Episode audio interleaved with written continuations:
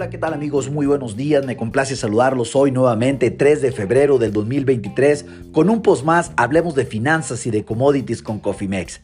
En esta ocasión vamos a platicar de lo que acontece en nuestro magnífico peso frente al dólar, que ya no es tan magnífico el día de hoy, y que el dólar se nos fue hasta las nubes. Déjenme comentarles lo siguiente, pues el día de hoy se dio a conocer una información muy importante, prácticamente decirles que salió la nómina no agrícola, como se lo habíamos anticipado el día de ayer, pues resulta que la nómina no agrícola se indicó que se crearon 517 mil nuevos empleos en los Estados Unidos, cifra por muy superior a lo esperado por parte del mercado de 185 mil puestos de trabajo, lo cual pues tiene al mercado no solamente accionario a la baja en los Estados eh, Unidos, sino que catapultó al índice del dólar a nivel mundial, lo cual pues tiene en jaque no solamente a los commodities, y a los metales, sino también obviamente a las monedas de los países emergentes, en este caso como eh, nuestro peso.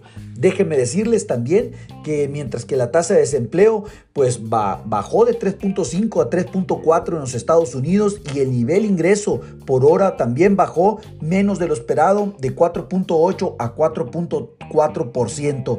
La fortaleza del mercado laboral estadounidense pues lleva a pensar lo que acaba de hacer la Fed eh, a inicio de semana en que solo elevó un cuarto de punto la tasa de interés para situarla en un rango de 4.50 a 4.75%, pues seguramente la Fed ahorita se debe estar dando de topes y diciendo, oye, ¿por qué no lo hicimos de 50 puntos, no? Pues déjenme decirles que la próxima reunión sí será de 50 puntos base o más el incremento de las tasas de interés, porque un mercado laboral fortalecido difícilmente va a hacer que caer la inflación como lo tiene esperado la Fed en el corto plazo. Interesante, ¿no?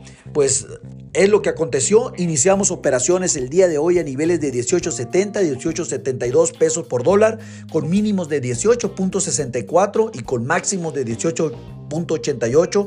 Sin embargo, pues ahorita ya nos encontramos sobre los 19 pesos por dólar, algo que pues difícil, difícilmente la semana pasada lo veíamos venir, la gente le decíamos, hagan sus estrategias, protejan sus flujos, porque hoy de nuevo estamos ya 50 centavos más de lo que logramos estar la semana pasada. muy interesante, la verdad.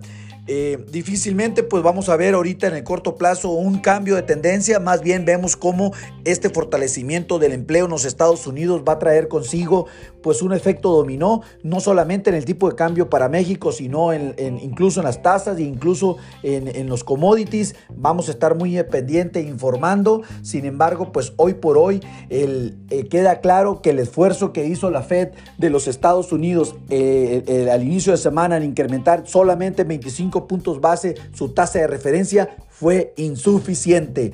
Esto también nos pone a pensar de que después del preámbulo que tuvimos nosotros con, eh, con la inflación en la primera quincena de enero para México, pues México sí va a tener que replantear muy bien su política monetaria y ver lo que hará este próximo jueves 9 de febrero, en donde seguramente tendremos un incremento de 50 puntos base en su tasa de referencia. Pero eso será en otro post donde lo platicaremos. Vamos a estar muy atentos. Recuerden nada está escrito y lo mejor es mitigar todos los cambios financieros, todas las volatilidades, porque están a la orden del día. A nombre de todo el equipo de Cofimex, les doy las gracias por su atención. No obstante, les recuerdo, activen sus estrategias de administración de riesgos. Llámenos, con gusto hacemos trajes a la medida, porque lo peor es no hacer nada. Pasen hermoso día. Hasta luego.